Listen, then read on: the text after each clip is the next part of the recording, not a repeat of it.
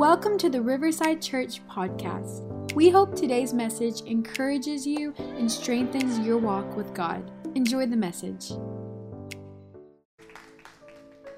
Title for tonight, turn to neighbor. Title for tonight, say, Our Outlook on Others. Our Outlook on Others. Let's pray over service together. Father, we thank you for gathering us tonight for no other reason or motivation other than growing closer to your Son, strengthen our spirit. So, Father, we thank you for signs, miracles, and wonders taking place tonight. We thank you, Father, that your will will be done. God, we welcome you into this place and we remove all fear, all anxiety, all doubt. Right now, Father, hearts are softening, minds are opening right now. And any hardness of hearts, God, we're removing them right now. Any closed mindedness, we are removing it right now in the name of Jesus so that we can be a good ground for a seed that you're about to plant in our lives that might just change our lives. So, Father, have your way. Let your will be done. Break chains. Free us from things that we've been struggling with, God let your will be done. We love you so much, Jesus. And everybody says, Come on, let's give Jesus a hand clap of praise for tonight. We're going to start tonight in Luke chapter 10. Luke chapter 10, verse 25. Luke 10, verse 25. Give you a little context about this before we pick up. Jesus is talking to a group of Pharisees and Sadducees. They're the religious leaders of the time. And whenever like I, I see Jesus talking to Pharisees, I'm always like, Jesus, why are you talking to them? Because Jesus always disagrees with the Pharisees, or they disagree on most, most things with the Pharisees. So I'm like, Jesus, if they disagree with you, if y'all disagree so much, why do you even spend time with them? But then I realize that's not who Jesus is. Jesus, just because he disagreed with them on some things, that doesn't mean he had a disdain for them. That doesn't mean that he wasn't able to talk or communicate with them. And that kind of inspired me a little bit because who knows that there will be people in our life who we disagree with and we will cut them off from our life. Just because they don't have the same opinions as us, just because they don't like the, the same things as us, or, or we, don't, we disagree on most things, we cut them off from our lives. And let me tell you something that is not making people grow closer, that's pushing people further apart, and you're not helping, you're hurting. So when I see that Jesus is talking to Pharisees, in spite of them disagreeing with everything that he has to say, Jesus still would to conversation, not to get into the argument, but just to talk and communicate into love. So, Luke chapter 10, verse 25. It says, One day, an expert in the law stood up to test Jesus by asking him this question Teacher, what should I do to inherit eternal life? So, this Pharisee says, expert in the law, to kind of give you context of how serious they were about reading the law of Moses, the first five books uh, of the Bible, is that between the age of 6 and 12, it was a requirement for every Jewish boy to memorize the whole first five books of the Bible. Like, memorize. Memorize. I can barely memorize like anything, okay? God's helping me. They had to memorize the first five books of the Bible. They were serious about this law, they were serious about it. They, they, they, they, they knew it from frontwards to backwards. And so this Pharisee who knows the law completely, he is asking Jesus a question How do I inherit eternal life? And the answer is standing right in front of him. This Pharisee knows the, the, the Word of God frontwards to backwards, is asking, How do I inherit eternal life? When the eternal life, the way, the truth, and the life is standing right in front of him, Jesus, and yet he is asking questions, How do I inherit this? And he's, he's, I want you to see the irony. He's asking, What is the truth? And the truth is standing right in front of him. The answer is standing right in front of him. Jesus is standing right in front of him, yet he can't see it. See, when you don't have the right perspective, you're going to miss out on some things. When you don't have the right perspective, you might miss out on some promises and truth in your life. And it's not because they don't exist, it's because you can't see them, because you have the wrong perspective. See, this Pharisee, he, he's, he has been reading about this Messiah, this, this promised Messiah, his entire life has been waiting for it, but because Jesus didn't meet his requirements or he didn't or Jesus isn't what he perceived the Messiah to look like, he missed out on it. He missed out on it.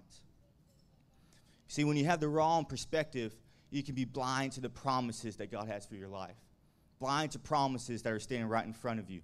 And just like that Pharisee, he was blind to the answer to his question just because he had the wrong perspective. Y'all hearing me tonight? And in verse 26, Jesus replied to this Pharisee again. Remember, he has this whole book memorized. He says, Well, what does the law of Moses say? How do you read it? Almost like, hey, have you read it? Jesus asked this expert in the law if he, if he knows the law, and the man answered, he said, You must love your God with all your heart, all your soul, all your strength, and all your mind. And love your neighbor. Everybody say neighbor. As yourself. The Pharisee, having memorized the whole, the whole Torah, he references Deut- Deuteronomy 6 and Leviticus 19. And I know, see, the Pharisee, see the scripture, he, um, go to the next one, 27. If you, if you look at this scripture, he kind of breaks it up. He says, You must love the Lord your God with all your heart, all your soul, all your strength, and all your mind. And, everybody say, and, love your neighbor as yourself. Almost like, hey, this is one thing, and then that's another thing. Can I tell you right now, that's the same thing? Can I tell you, you can't love your neighbor without loving God? You can't truly love your neighbor if you don't truly love God with all your heart, mind, and strength. And you can't truly love your God with all your soul, all your strength, and all your mind if you don't love your neighbor. So those are the same things. I know it looks different. I know that Pharisee said and trying to say it's two separate things, but that's the same thing. That if you're going to love your neighbor, you have to love your God with all your heart, soul, mind, and strength. So you kind of see that the Pharisee, he already has uh, the wrong perspective on things. And in verse 28, Jesus surprises them and he says, Right, Jesus told him, do this and you will live. Basically saying, Hey, look, you already know what you got to do. You, you answered it correctly. If you do this, you will live. But the Pharisee, he was, he was looking for a debate. He was looking for a way to test Jesus. So in verse 29, it says, The man wanted to justify his actions. So he asked Jesus, and he said, who is my neighbor? Everybody say neighbor. neighbor. See, the Pharisee, he wasn't satisfied with the word that Jesus told him. Guess what? Jesus told him was the word. I, I realized, like, when a lot of people talk to me, ask questions, when I love questions, I love this, like, let me just tell you what my answer is going to be. It's not going to be my opinion. It, it, it's not going to be oh, what I have to say about it. It's going to be what the word has to say about it. It's going to be what God said about it. It's not going to be from any other source than the Word of God. And so this Pharisee has a question. He already knows the answer. He already has the source, the Word of God. And so when he asks Jesus, Jesus told him what? It's in the Word. You see, I, I realize a lot of times it's not whether or not we know what is right, it's whether or not we have the willingness to do what is right. So this Pharisee, he, he's looking for a way out of it. He was trying to trap Jesus, but he just trapped himself. He was looking for a debate, but Jesus said, You are right. Love your God with all your heart, strength, mind, and love your neighbor. But he trapped himself, and so he said, Who is my neighbor? Who is my neighbor? Right away, you can see that this guy has the wrong perspective. Because he said, Who is my neighbor? Not, How can I be a neighbor? He said, Who is my neighbor? He's basically saying, not how can I treat people right, but he was asking Jesus, who should I treat right? He, he had the whole wrong perspective about the word that he has been studying. He, he had it all mixed up. Because let me give you kind of the, the perspective of the day. The, the Pharisees, that when they thought of neighbor, they didn't think of this everybody as a whole. When they thought of neighbor, they thought of, of people who look like them, act like them, talk like them, think like them, walk like them. That was a neighbor. If you didn't do those things, you weren't a neighbor. And so back in that time, if you didn't walk like them, act like them, talk like them, think like them, they had every right not to be nice to you, to avoid you, and to ignore you. So when he said, Who is my neighbor? he was trying to describe people who looked like him, who talked like him, who thought like him, who acted like him. And because of this, because they had this mindset of a neighbor, because they had this mindset of only allowing people who looked like them and talked like them and walked like them and thought like them and acted like them, they missed out on Jesus. Because every time the Pharisees preached condemnation, Jesus preached conviction. Every time they, they, they, they preached religion, Jesus taught relationship. Every time they were trying to teach that, hey, if you want to enter heaven, it's going to be by your works. Jesus said, no, now a new time has come, a new law has come, and now all you have to do is trust in me. And the grace of God will cover you. I'm the way, the truth, and the life. And so they had a wrong perspective, and so they missed out on Jesus because of that. They missed out on Jesus, the, the, the Lamb of God. They missed out on Jesus, the Savior of our souls. Can we just talk about Jesus a little bit? They missed out on Jesus, the one that they have been talking about for 400 years. All that scripture, the, the whole Bible, points to one man. His name is Jesus. And the Pharisees who memorized the whole five books of the Bible, who've read about this man who is going to be prophesied to come, is standing right in front of their face. But because they have the wrong perspective, they missed out on it. Because they perceived people in the wrong way, they missed out on it. Y'all see why it's so important to perceive people the right way? Because you can miss on things that God has for you right in front of you. But because you look at people a certain way, because whether it be how you were raised or how you were taught, or because of how you were hurt, now you have this perspective on people and you miss out on things. Point one for tonight is that a prejudice perspective will limit your potential. A prejudice perspective will limit your potential. If you only choose to engage with people who look like you, walk like you, talk like you, act like you, think like you, you're going to miss out on some things in your life. If you only talk to people, now look, I, am not just talking about race, I'm not just talking about sex, I'm not talking about this about creed or nationality. I'm talking about this because somebody has a different thought than you do. I'm talking about this because somebody uh, likes or dislikes something that you don't or do. I'm talking about all these things that we might develop a prejudice in our souls without even knowing it. Here's the thing about perspective when you have it wrong, you don't know. When your perspective's not right, you, you don't know. It takes the Holy Spirit to convict you to understand I've been looking at people the wrong way. I, I've been looking at people through a perspective of this and that, race and this, of whether or not they have this much money in the bank or not, or drive this car or don't, or have this job or that. I've been looking at people the wrong way. And because of that, you will limit your potential because God wants to use people in your life that you would never have thought that God would use. I mean, come, can anybody be a witness to that? That there has been times when God blew you away because somebody who you never thought would be able to have that type of impact in your life comes up to you and God uses them. And you could have missed out on it just because they didn't look like you, act like you, talk like you, walk like you, think like you. Be prepared, I'm going to say that a lot. Because we have the wrong perspective on people, it will limit our potential. It will limit our potential. I mean, God wants to use people in your life. What, what, what if your promise is ready, but your perspective is wrong if the person is going to deliver that promise? And God is waiting to bless you, but because you think that person is not good enough, or you think that person because he's on that side of the aisle or this side of the aisle, or because he's blue or red, because of that, you're not able to receive something from them? Imagine that. God is way bigger than all those things. He can use anybody in your life.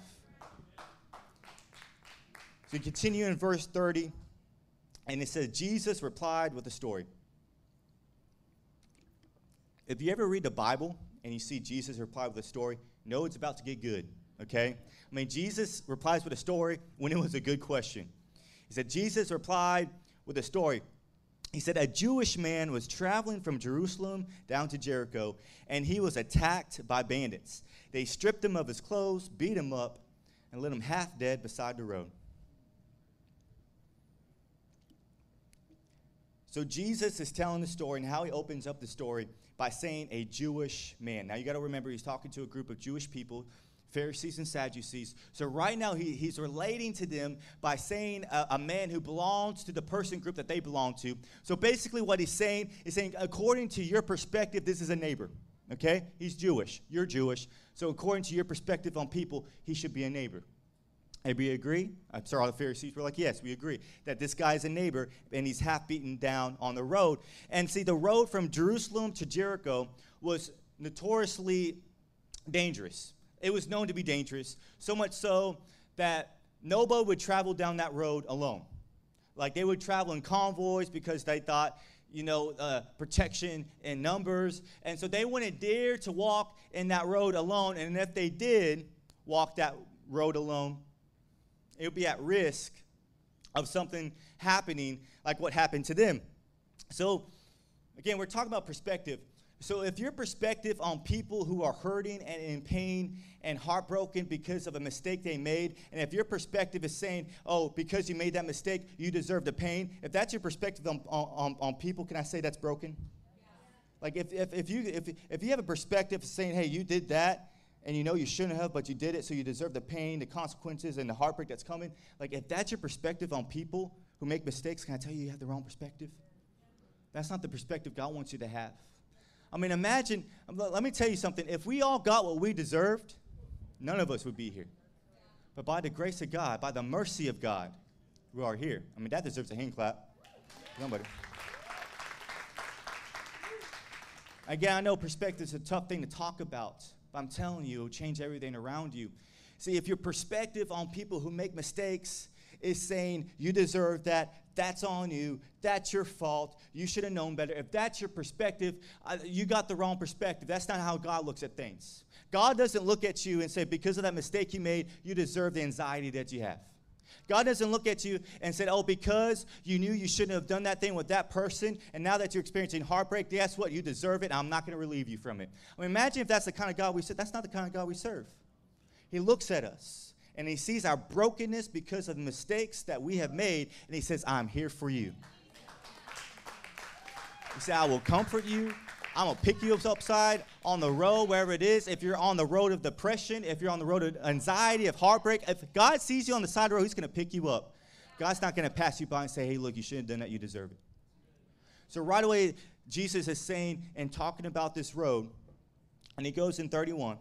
Now, again, I just love the way how Jesus does things, okay? I love the way how he tells stories. So in verse 31, he, he sets up the story, and then he says, by chance. Everybody say chance. He said, by chance, a priest came along, almost like saying, it's his lucky day. like by chance, a priest. Now you gotta remember, he's trying to relate to the Pharisees and Sadducees right now, because a priest is about to, like like that's a neighbor of a Pharisee.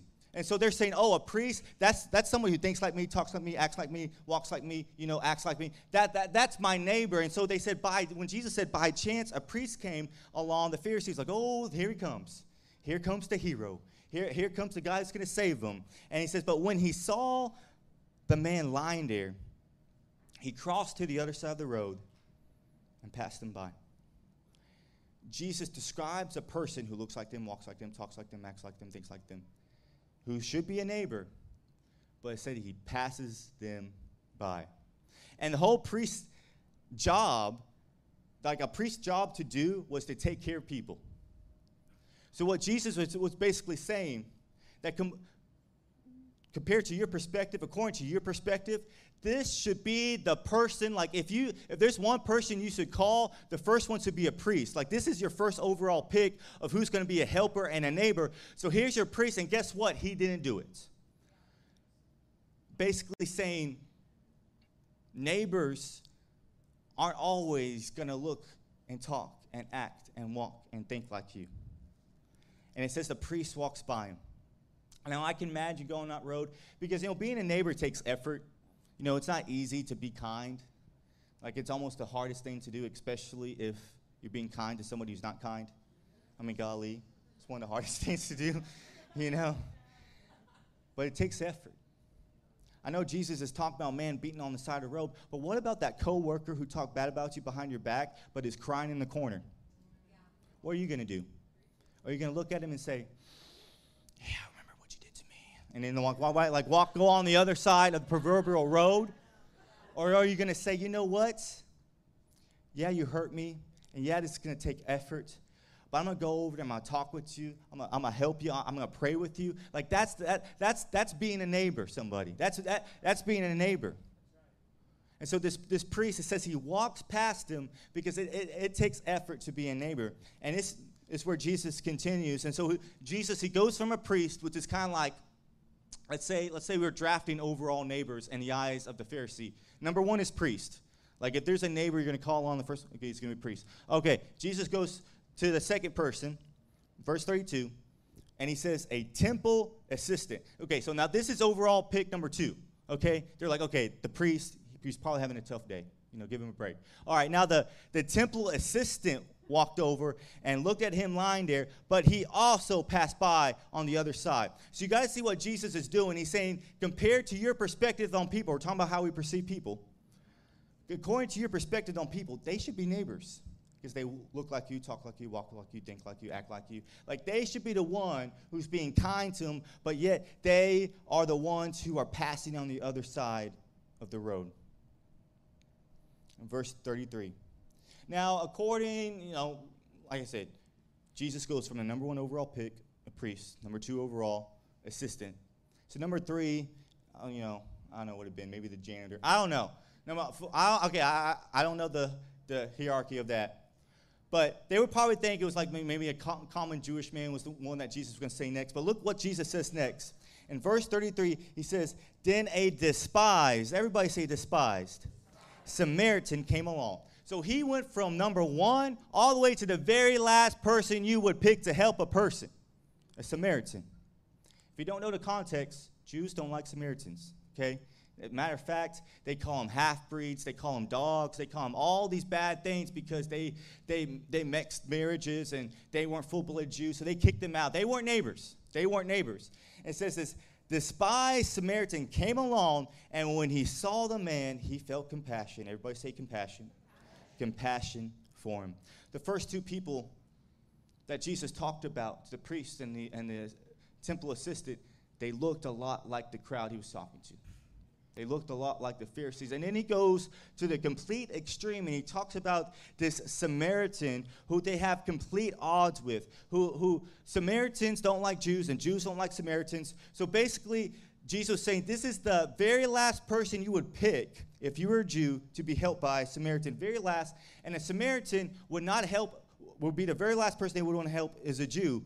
But here's where it caught me and it stopped me in my tracks is when he says the Samaritan, he felt compassion. Everybody say compassion. This Samaritan man, he said he felt compassion. He felt compassion. Although there were odds between them, the compassion he had overpowered those odds. The compassion he had.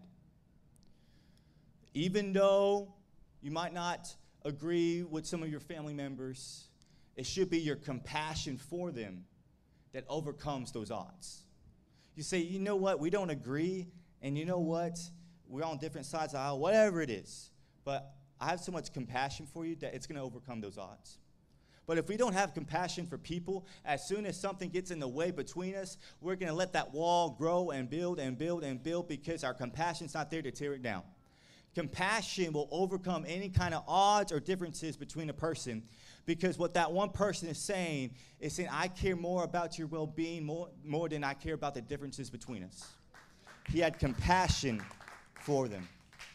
He had compassion for that man, this Samaritan man had compassion for the Jew, Jewish man on the side of the street. Point number two for tonight is that we have to be compelled with compassion for others. We have to be compelled with compassion for others. Why? Compassion doesn't see color. Compassion doesn't see creed. Compassion doesn't see how much you have in the bank account. Compassion doesn't care about all those things. Compassion doesn't care what side of politics you're on. Compassion doesn't care, mask or no mask. Compassion doesn't care about any of that. Yeah. Compassion says, I view you the way God sees you. That's compassion. As followers of Jesus Christ, we have to be known for our compassion.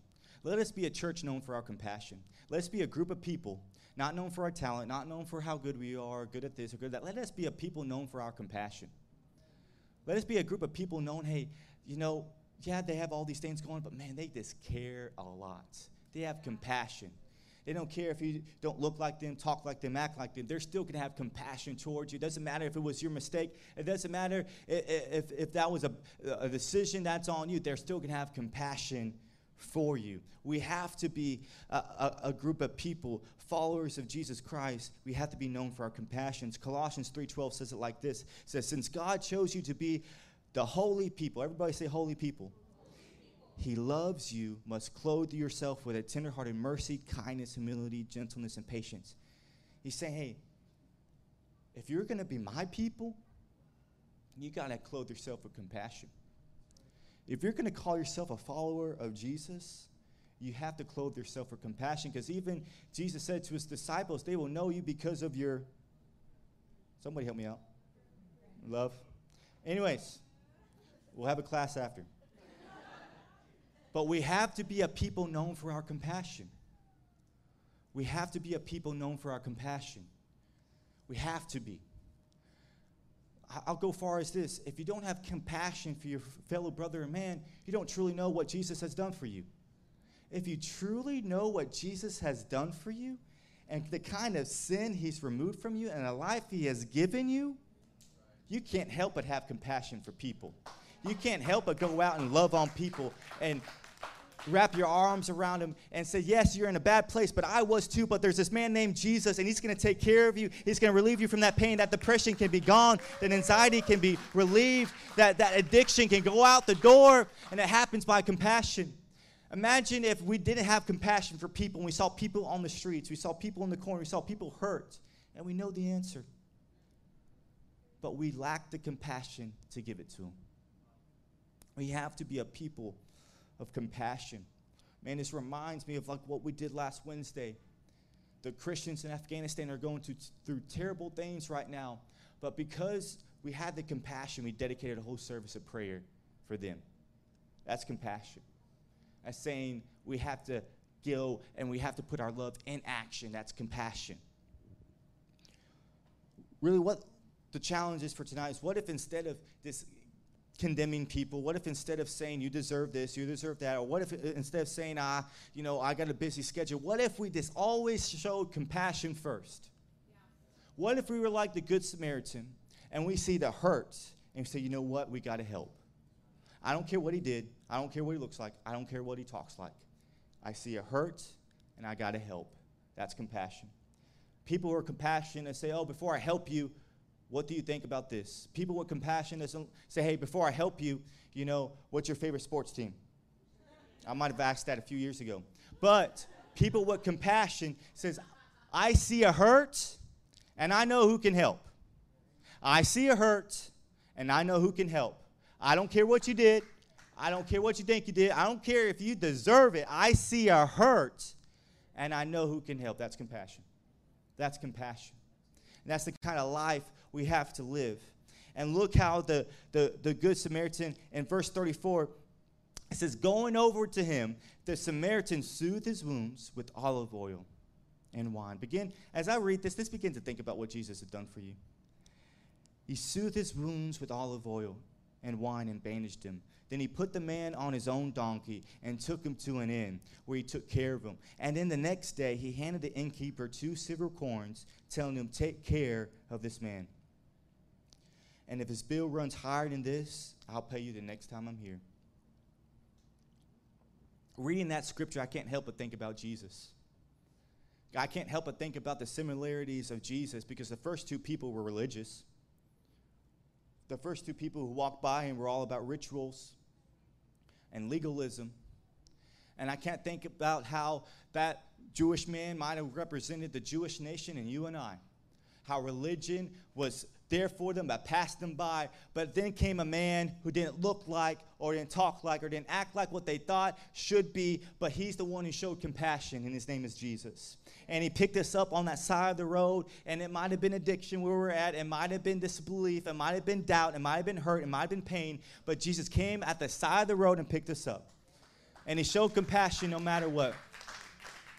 I mean, when you were talking to Jesus, we were like, Jesus, I love you. Did Jesus say, okay, now, what do you think about this? Or what? Do You know? Jesus says, I love you too. I'm showing compassion on you. Jesus, Jesus is the reflection of the Samaritan in the way that he will never pass you by. There will never be a time in your life where you'll be hurt and he won't be there to help. There will never be a time in your life where he's going to say, You know what? You sit there and wait there and learn from your mistake because you deserve it. There will never be that time.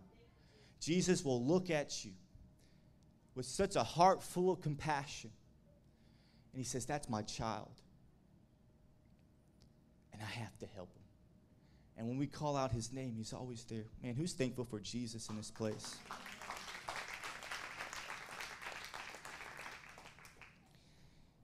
Verse 36, he said, Now which of these three, he's talking to the Pharisee, would you say was a neighbor to the man who was attacked by bandits? See, Jesus, the, the, the question he answered wasn't the one he asked. The guy asked, Who is my neighbor? But Jesus was showing him how to be a neighbor. Jesus was showing them how to act, how to perceive people, how to look at people, how to have a heart of compassion, how to perceive the ones around you. And it's not going to be based on how they look, walk, or talk, or act. It's going to be based on how you view people, it's going to be based on how God views them. And in verse 37, the man replied, The one who showed him mercy. Then Jesus said, Yes, now go and do the same. I'm closing. Can y'all stand? y'all enjoy tonight? Y'all enjoying tonight? I know it's perspective on people, part two of viewpoints, but I want to tell a story real quick. When I was at Bible school, um, the first uh, semester I had there was a lot of fun. I had uh, seven roommates. I had seven roommates in a room, and I can't even find things, something too small enough.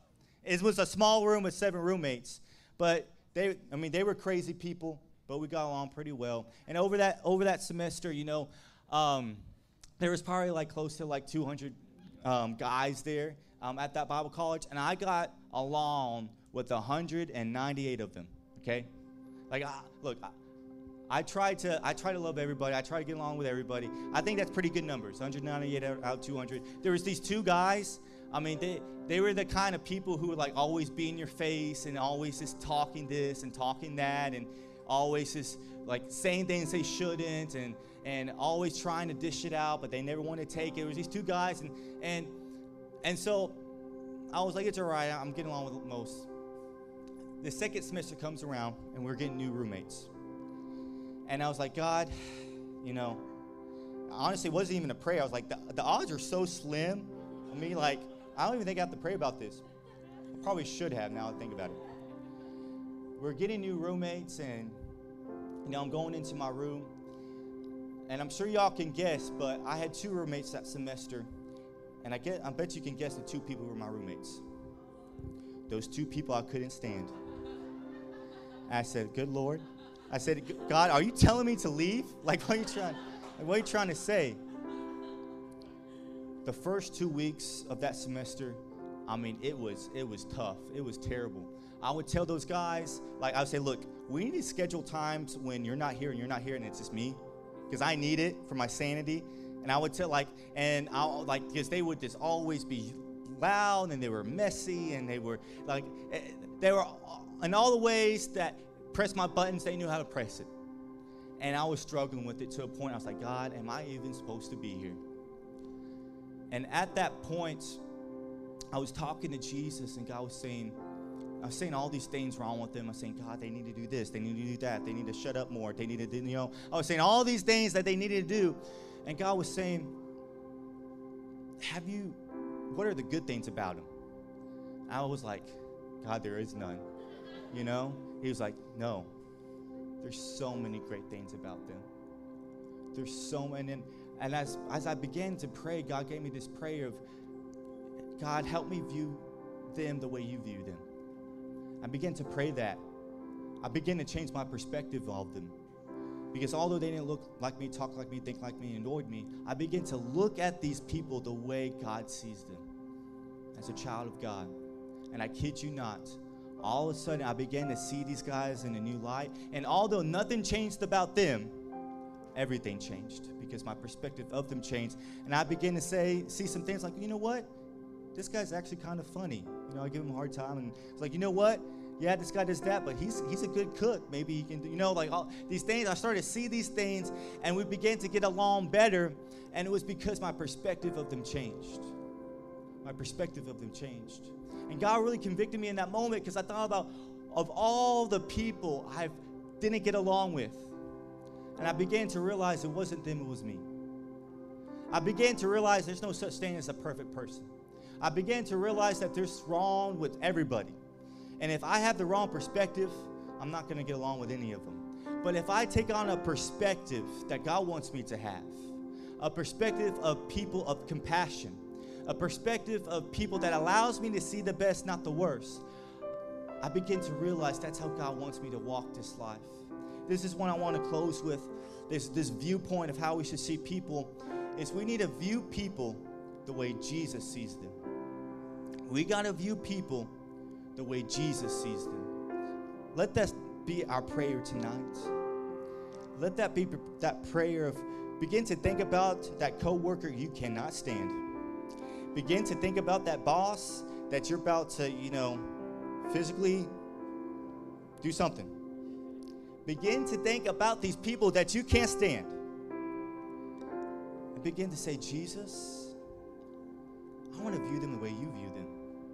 Because my perspective of them is messed up and jacked up, and I can't stand. But God, I want to see them the way you see them. God, help me.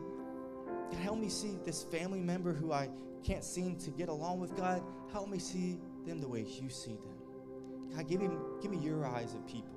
God, give me your perspective. Help me see them from, from the way of that they're a child of God.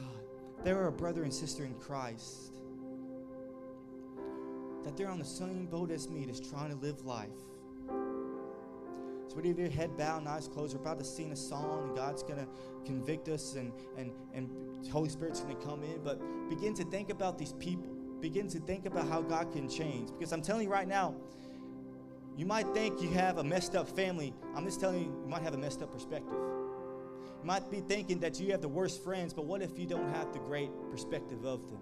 Begin to think about these things, the people you can't stand, the, the people that you even have a disdain for, and say, God, yes, they might have hurt me. Yes, they might do this. Yes, they might do that. Yes, they might have, have done some terrible things to me, but God, let me see them the way you see them.